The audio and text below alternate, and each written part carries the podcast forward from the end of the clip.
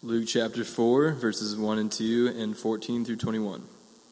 And Jesus, full of the Holy Spirit, returned from the Jordan and was led by the Spirit in the wilderness for forty days, being tempted by the devil.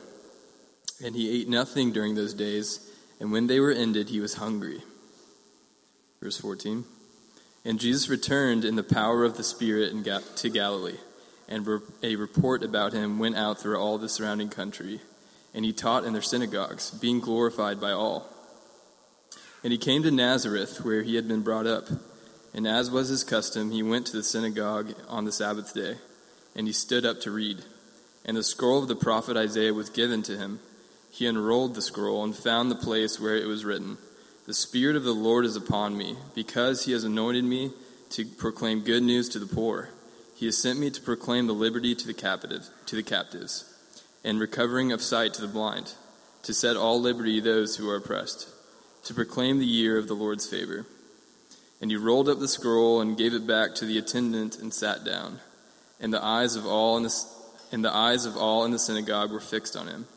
And he, and he began to say to them, Today this scripture has been fulfilled in your hearing.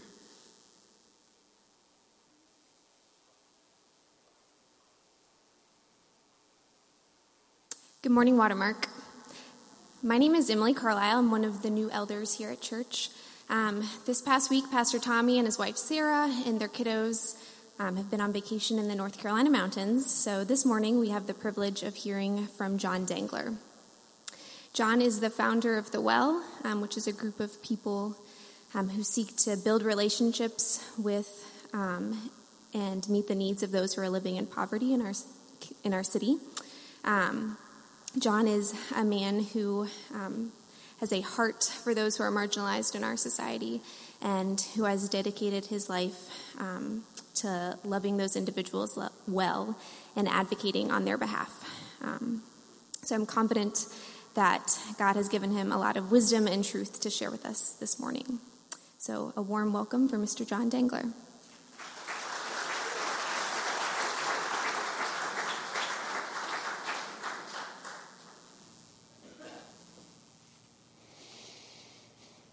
Thanks, y'all. So, what's happening? Is this adjustable? Someone taller was it this? Let's see. So, I just want to get this out of the way right now. Um, uh, Luke 4:20. Um, he rolled up the scroll, handed it to the attendant, and sat down. That's awesome. It has nothing to do with, that's why I picked the passage actually. No, I, I just, otherwise it was going to come up sometime while I'm speaking and distract me completely. All right, um, so today's the first Sunday of Lent. Um, Lent began with uh, Ash Wednesday. Do people here do Lent?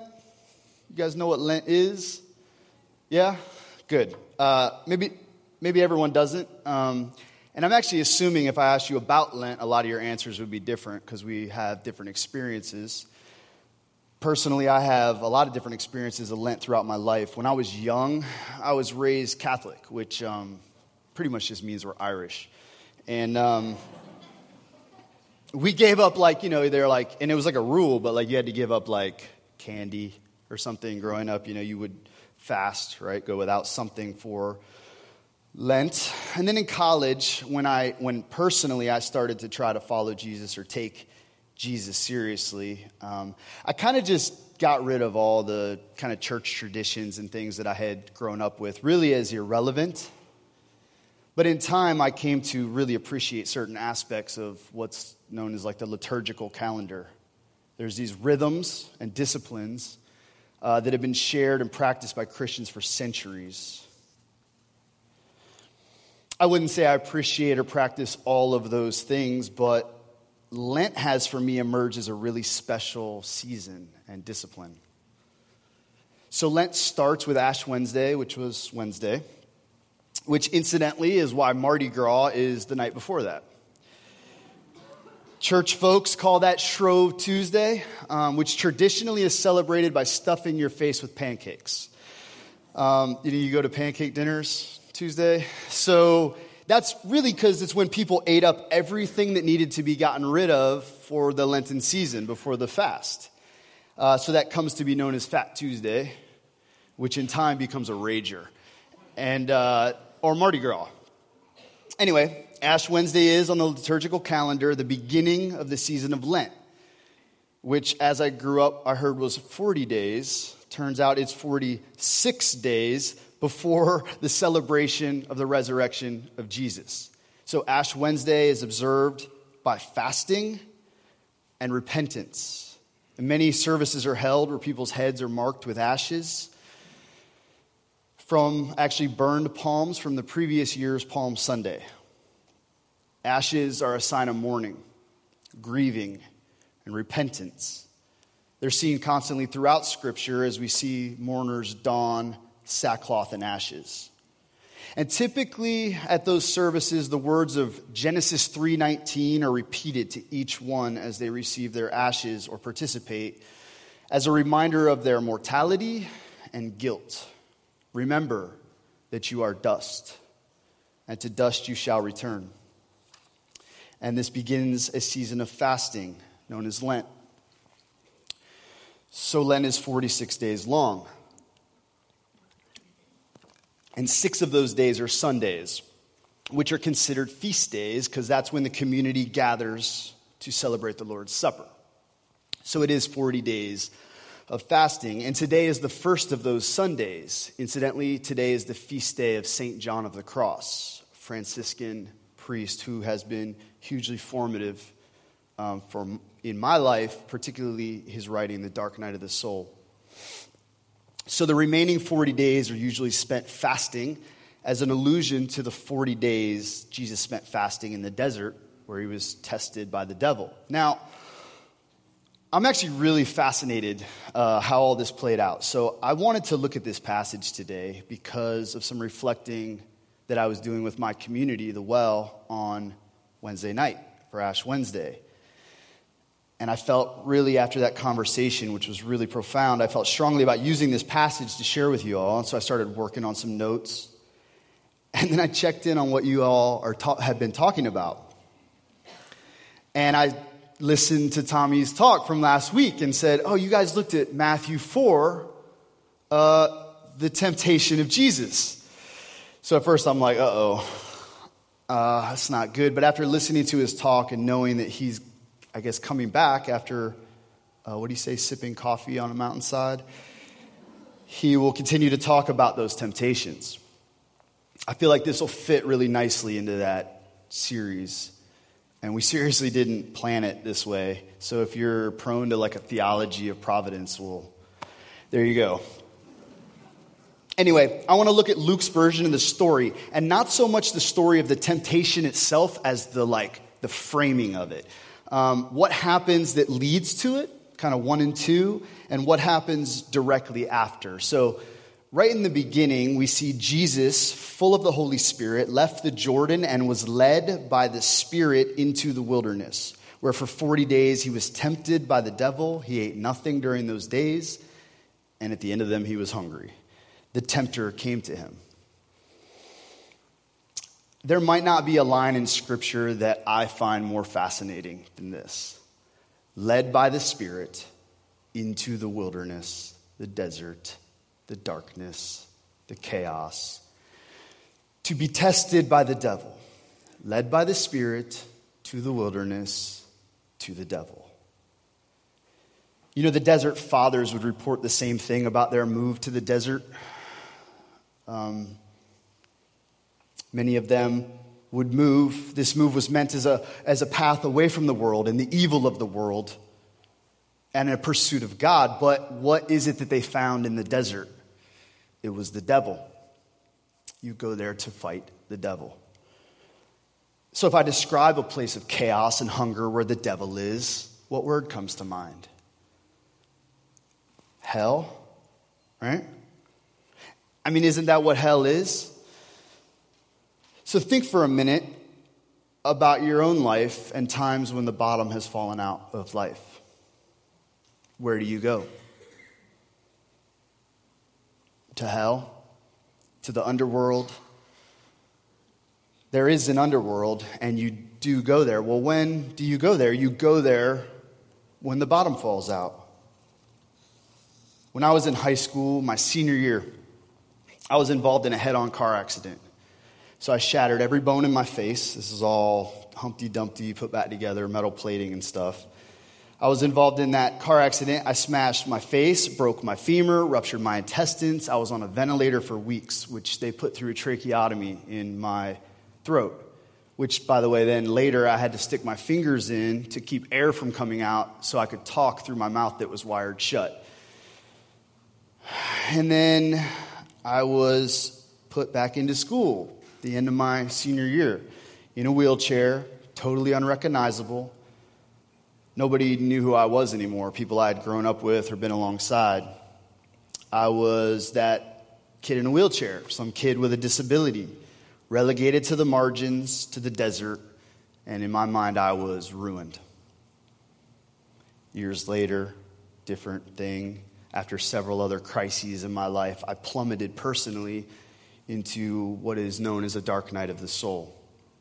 And I felt personally, deeply, existentially, that God had died. I was alone, like cosmically alone, alienated. And I remember sitting in my backyard crying as though I was at the funeral of God. I was experiencing total disorientation. Just a few months ago, when I was already struggling with the drama of, so I don't know if you guys know this, but so the Well community um, had a kind of a drop in center, house of hospitality for the poor that's in Tampa Heights. And Tampa Heights is changing demographics pretty rapidly. And so, with the drama of gentrification and the neighborhood association pushing the city to lean on us until we closed our doors, um, we were already, I was already dealing with all that drama. Um, and our, to close that house of hospitality. And at the same time in my life, I was in the middle of another crisis that was taxing my resolve to its limits. When I was already kind of in that wilderness, I learned that my dad had acute leukemia. And then within two months of finding that out, he was gone. What happens when the bottom falls out? When we find ourselves in that damp, dingy dungeon of doubt and despair, in the underworld. And in that darkness, we wonder where is God? Why is this happening? And if you've suffered loss personally, if you've allowed it to shatter you, if it has shattered your world, then you know that God doesn't stop it from happening. And so you know that that God that we would like to have, that provident Father that would never fail you, that would never allow anything terrible to happen to you, that would never lead you into a desert, that God does not exist. And in this passage, we see a God that leads Jesus, and we see where he leads him the Spirit of God leading him to the wilderness, to the underworld, to the devil. The underworld is a place. You've been there, haven't you? Yeah, yeah, I've been there. Yeah, you have been there because it's a real place. Jordan Peterson is a philosopher that I really appreciate. He describes this reality really well as a slice of space time. So you could take this room, for example. This is a place, but it's not always the same. Right now, we gather as a community, we worship together, we reflect on things that matter ultimately. And because of that, this space in this time is sacred. So let's imagine a different scenario. Uh, let's imagine that I had like 15 people walk in right now with like pillowcases full of snakes. And they surround the room and they let those snakes go. This place would change, wouldn't it? You see?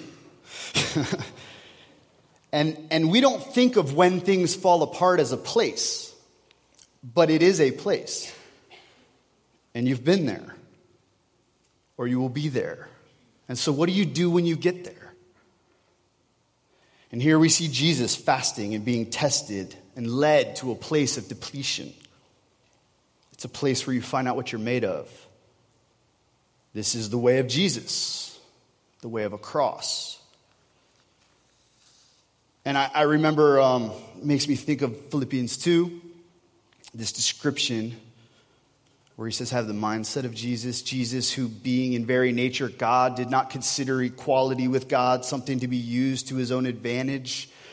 Rather, he made himself nothing, taking the very nature of a servant, being made in human likeness, and being found in appearance as a man, he humbled himself and became obedient to death even death on a cross. And therefore, God exalted him to the highest place and gave him the name that is above every name, that at the name of Jesus, every knee should bow in heaven and on earth and under the earth, and every tongue acknowledge that Jesus Christ is Lord to the glory of God the Father.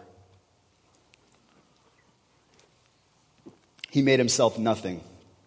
This is a um, theological concept known as kenosis. It's the word translated here to make himself nothing. It is a self emptying, a downward mobility to be made nothing. Remember that you are dust, and to dust you shall return. And I really hope this reflection so far has caused you to remember your own deserts, your own walks in the dark, through the underworld. I know that I can say things like my car accident are both the worst thing that I've ever been through and also some of the richest places that I've ever been. Because they're places where, in the end, God has seemed the most real. There's like a sobriety about crisis and grief. It's a place where, like, all the stuff you spend all your time worrying about, like, doesn't really matter anymore. You stop caring about popularity your grades, your clothes, showering, your accomplishments. And you wake up to what really matters when you're there. This is the gold that the dragons of mythology are sitting on. And if you face a dragon and it doesn't destroy you, you get its gold. Death precedes resurrection. Kenosis, then, is connected to theosis. Um, the name, he is given the name that is above every name. To be, we, we empty ourselves so that we might be consumed by God. So St. John of the Cross talks about this kenosis process in the dark night of the soul, which I, I really recommend reading. He uses the image of a log and a fire. So you're a log, God, a fire. Or really the feeling of the absence of God, a fire. You are burned up, emptied of your being. You become nothing so that you may become part of the fire. He made himself nothing, and so he is exalted to the highest place. And so then we read in verse 14 Jesus returned to Galilee in power, in the power of the Spirit. It's really weird. So he goes 40 days just in the desert, in chaos, in turmoil, squaring off with the devil, he has no food. So just take the no food thing. Go 40 days without food and see what happens to your body.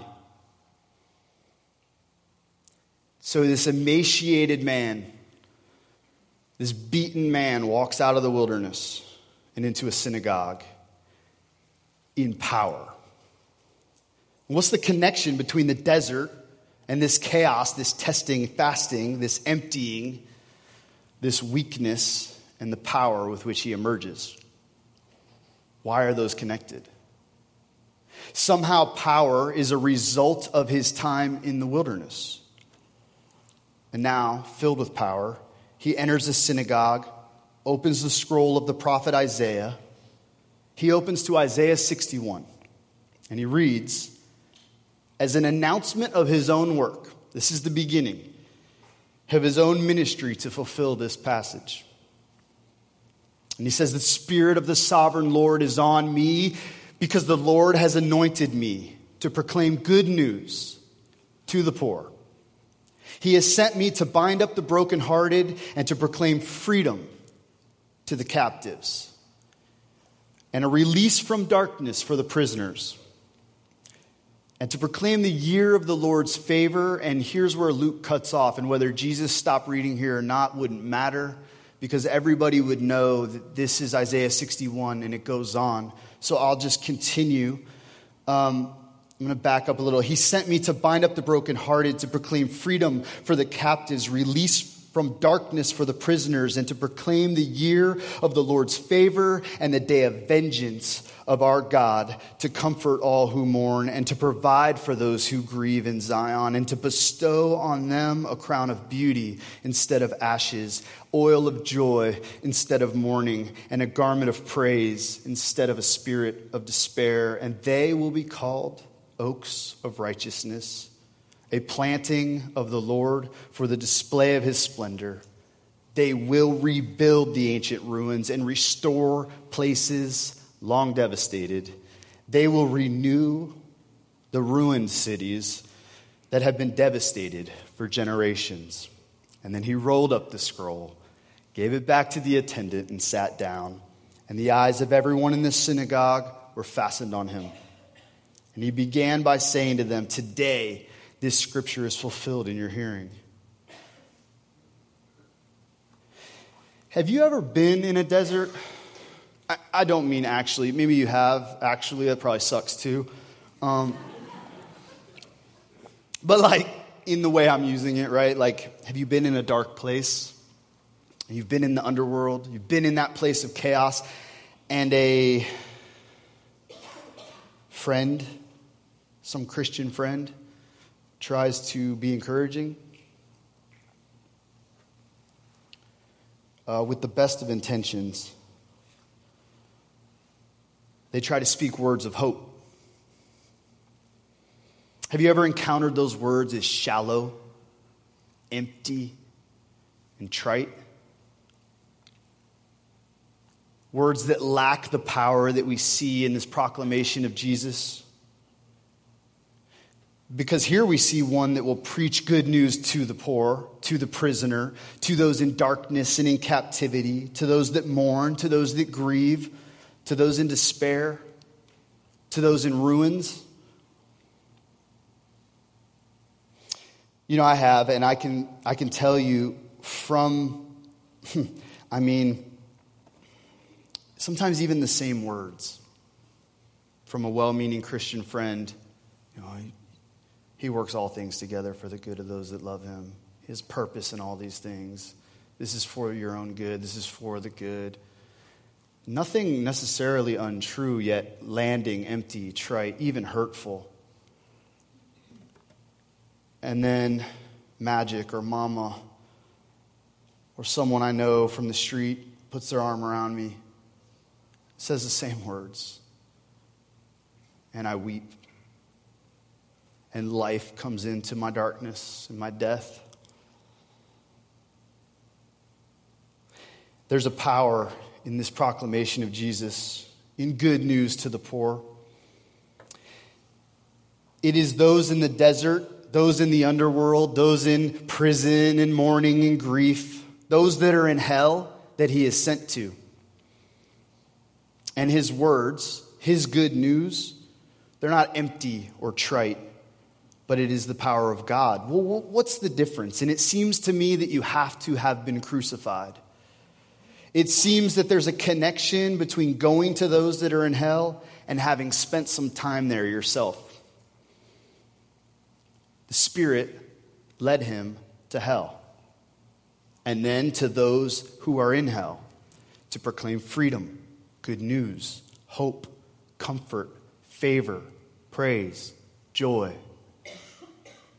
you are called to go to hell. People live there, you know. They live there. You can see them. Walk down the street, go downtown, walk among those who live out there. Oh, look, that person's in hell. You know it. And so, what do we do? Typically, naturally, actually, we don't, we avoid them. There's so much in hell that we don't even look. Why? Because we don't want to go there. We walk around them. You have to go there. This is why Jesus would say the gates of hell will not prevail against his church. Think about that. What are gates? They're entry and exit points. Often they're locked. Hell has gates around it. And the implication here is that the church will kick those gates in. We enter into hell itself, and it's all around you. Hell is all around you, here on earth. We enter it and we cry out to God, May your kingdom come. May your will be done here on earth as it is in heaven. You know, there's a lot of us that long for a Savior that would take us away from the pain of this place, away to heaven. But that's not what we find in Jesus. In Him, we have the way of the cross, beckoning us into hell. So, you know, I, I, mentioned I was raised Catholic, which I never even considered like God at all. I just, that was just like grandma. We, like grandma's Catholic. We go to church. Like it wasn't like a thing really. Um, until in college, I took a bunch of LSD um, and I met Jesus. That's my story. Never been the same. And, um, and so I just started reading the Bible like frantically after that for a few years, actually. But I never really connected with any community or church. Like, I just didn't. I just read about Jesus, tried my best to do something. I had some terrible ideas too. Um, like, I wasn't good at it, but, you know, tried. And then a couple years in, me and a friend, so this is funny, my friend the same week met Jesus on ecstasy. We told each other, and we were like, well, are you serious? I'm serious. Are you serious? Shake on it. And then we, it was he and I reading, trying to do some stuff like, oh, you know, let's go. One time he was in his room for like, he just didn't come out for like a week. And I went to his house, and his parents let me go back to his room. And I was like, bro, what is up? You never come out anymore. And he's like, well, I read in James that pure religion is to keep oneself unspotted by the world. And so I can't be spotted. I can't let anyone spot me. I said, uh, come, let's reason together. Let's, uh, but we were trying, we were trying to figure it out. Well, we, we would be like, so every Wednesday night, all these people met downstairs at his house and like, I was like, dude, what are they doing down there? I said, I don't know what they do down there. It's my parents' friends, whatever. I don't know what they do. Well, one night, I'm like, bro, I'm going down there because I, I want food. so I went down there. And I came back up. I'm like, you know, they're studying the Bible, right? Did you know that? He's like, that's what they do down there. We're upstairs doing it. They're downstairs, like a bunch of older folks. And so we asked to join them, and we started joining them. And then that led to us going, going to church, um, which for me wasn't a, a fantastic experience. Uh, right from the beginning, I didn't love it. Um, and I thought that was me, like something's wrong with me, and something is definitely wrong with me. But. Um, I didn't understand it. Like after a few years of like reading about Jesus, I was like, I mean, we sing songs about Jesus, and but I feel like if we like, wow, what would like really Jesus have to say and do? I didn't understand. I was like, what does this have to do with this? I don't understand. I think he's going to kick your tables over. That's what I think living this out is going to look like. So I should probably go so I don't go to jail or whatever. And so I, I didn't. I went. I kept going. I didn't love it, but and I kept reading the Bible, things like Matthew 25, where this man who's said to be the incarnation of God, if this is theologically significant, then so is his identification in Matthew 25. The incarnation says, Oh, by the way, I was hungry, thirsty, sick, naked, and in prison, and you did what? And they said, When did we see you sick, naked, in prison? He said, Every time you saw one of those people in hell. Because that's where I'm at, by the way. And I, I would read these things, and then, I don't know. So I heard about a church, um, actually from a friend of mine, that he was living on the streets. He's since passed. Um, I didn't have a lot of friends on the street at that time, just incidentally knew this guy, Danny, who I just loved. And uh, Danny was an old carny from New York and had like one tooth. And he's like, oh man, yeah, every Tuesday night they got a feed up. He didn't sound like that. He's from New York, but that's the best I got. So he called it a feed up. And I was like, what's a feed up? He said, man, all these hungry people come and they get fed. I said, they do that at a church? Yeah, man, they got a feed up. I said, all right. That, that sounds like something that, that sounds something right. Like, I want to go to that. So I went to that church and I went to that feed up that they had every week. And I went once and then I realized they have a van that goes out from there. And so um, I went out in a van and I went um, down to some alley. I know where it is now, but downtown, I'd never been there. I'm like, where is this place? It's a super dark alley, and I got a thing of food and a blanket. And I'm like walking down this alley, and I'm like, yo, is anyone in here? And this guy's like, yeah, man, I'm here. I'm like, cool. You want some food? Yeah, I want some food. So I give it to him, but I don't know what to do. I'm like, here. Um, but I figure I should stay, hang out with him. Oh, and I remember, man, it reeked of urine. The whole alley was just, we were, I, we were just sitting in urine, I'm pretty sure. I sat with this guy, and he ate and told me his story, and we just talked for a while. And I, it, this dude was just absolutely beautiful. Like, I mean, the setting was not beautiful, but like, he's not unlike me. His story's not unlike me. He has fears and hopes and family and history. And I went home that night, and I still have, I don't journal really, but that night I was overwhelmed with things, and I started writing this stuff down. And, and I, I remember I felt like I remember writing, like, I think people do this kind of thing to feel good about themselves. I feel like crap. Like, this beautiful brother is out in an alley laying in piss, waiting for someone to come by with a plate of food. And I came home and have a pillow, an extra blanket, a closet full of clothes, food in the fridge, an air conditioner. Like, I don't want to live in a world that works this way. And incidentally, that's for me where what I would call like the haunting began. And that has only haunted me since.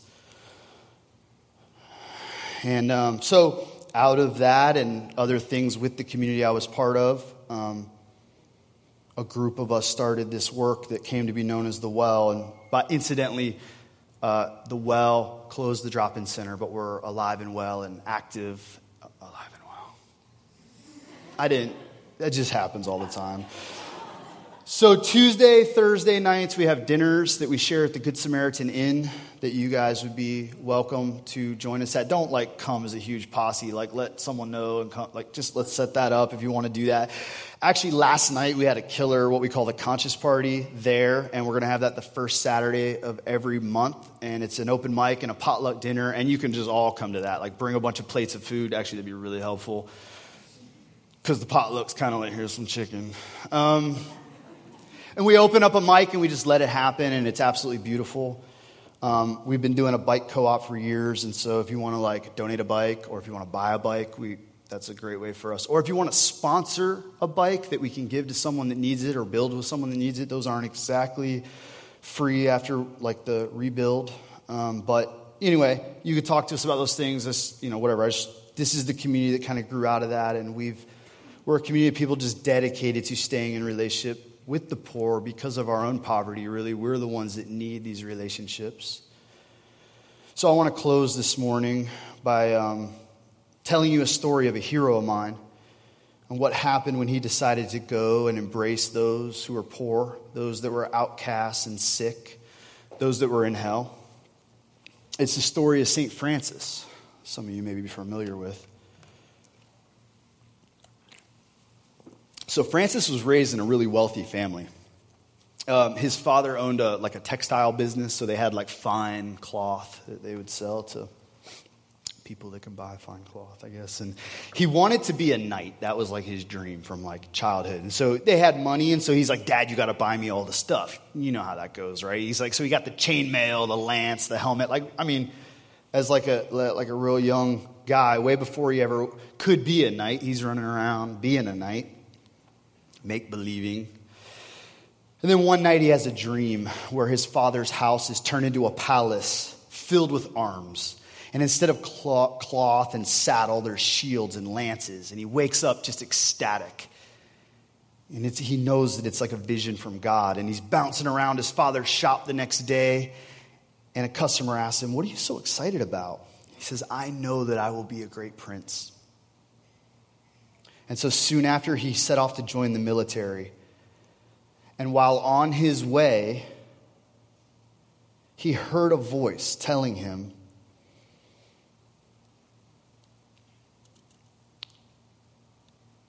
On a way, he heard a voice telling him that he had misinterpreted the vision and that he should go back to Assisi. So, this guy who's not afraid to rush into battle or face an external enemy turns around and heads back because, because he believes God told him to. And on his way back, he encounters what probably is his deepest fear. He's not afraid to fight in a war, but he encounters something that triggers a much deeper fear in him. He saw a leper on the road ahead of him. And he immediately knew that that was the real battle that he was called to fight, a battle that was inside of him. So, not being one to hesitate, he jumps off his horse, he runs to the leper, he embraces and kisses him. And this leads to a season of his life where he lived among the lepers, dressing their wounds, kissing their hands. And while many would discuss this in history and they say, what a great thing it was for Francis to go love and serve those poor lepers, Francis would say, it was those lepers that saved my life and that set me free. See, to be in hell is a kind of captivity. And while many of the materially poor are not free, like these lepers were not free to participate in society or to go wherever they liked, Francis, though he's very rich and privileged, much like the rich young ruler, is not free either. And it was after this conversion experience where he became free to turn his back on the status quo, societal expectations, on his wealth, and he became free to follow Jesus and free to live in solidarity with the poor. For him, poverty was embraced as an act of freedom. He, he talked about poverty as this beautiful woman, Lady Poverty, who he pursued. Hell is transformed by entering it as an act of freedom and mission. This has been my experience too. Like Francis, I have come to, I have come to find among the lepers, the outcast, the poor, the marginalized, those that I've had the privilege to be friends with at the well to work with over the course of the last 10 years or so, I found healing and the presence of God like I would have never known without their embrace. So often we try to create our own little heaven, and in doing that, we make hell on earth. But then, in contrast, when we go to hell, we find the power of God and the healing presence of heaven in that place. You know, the risen Jesus still had wounds, right? You remember Thomas, you can touch my wounds, put your fingers here. And then John's vision in Revelation of the one on the throne is a lamb that looks as though it has been slaughtered. Seems that wounds are eternal, but they're no longer the site of hell. The work of God is to transform hell into heaven, wounds into fountains of grace, despair into joy, death into life. He made himself nothing, became obedient to death, even death on a cross, and in so doing is exalted to the highest place. So when you see hell, go there. They asked me, we need a title for the podcast. So I said, yeah, this is, go, this is called Go to Hell. because I believe that is the thing you're called to do if you'll follow Jesus. Jesus is led by the Spirit into the wilderness, to the poor, to the prisoner, to hell. Go and do likewise. Thank you all.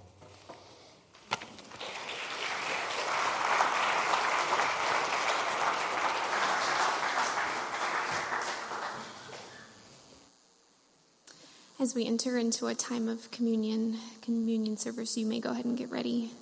Um, if you would like for someone to pray with you out the double doors to the back, um, immediately to the left, there's a prayer room, and someone will be there who would gladly pray with you.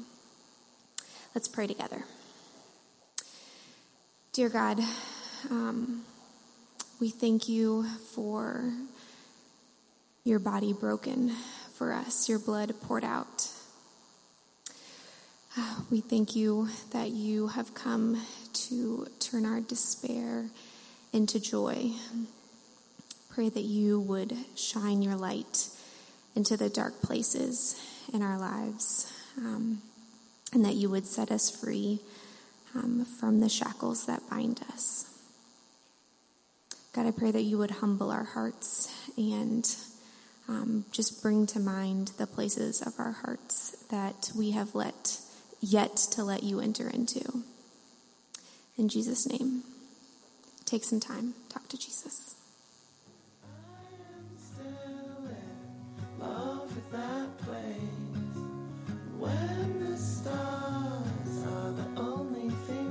Will you be there?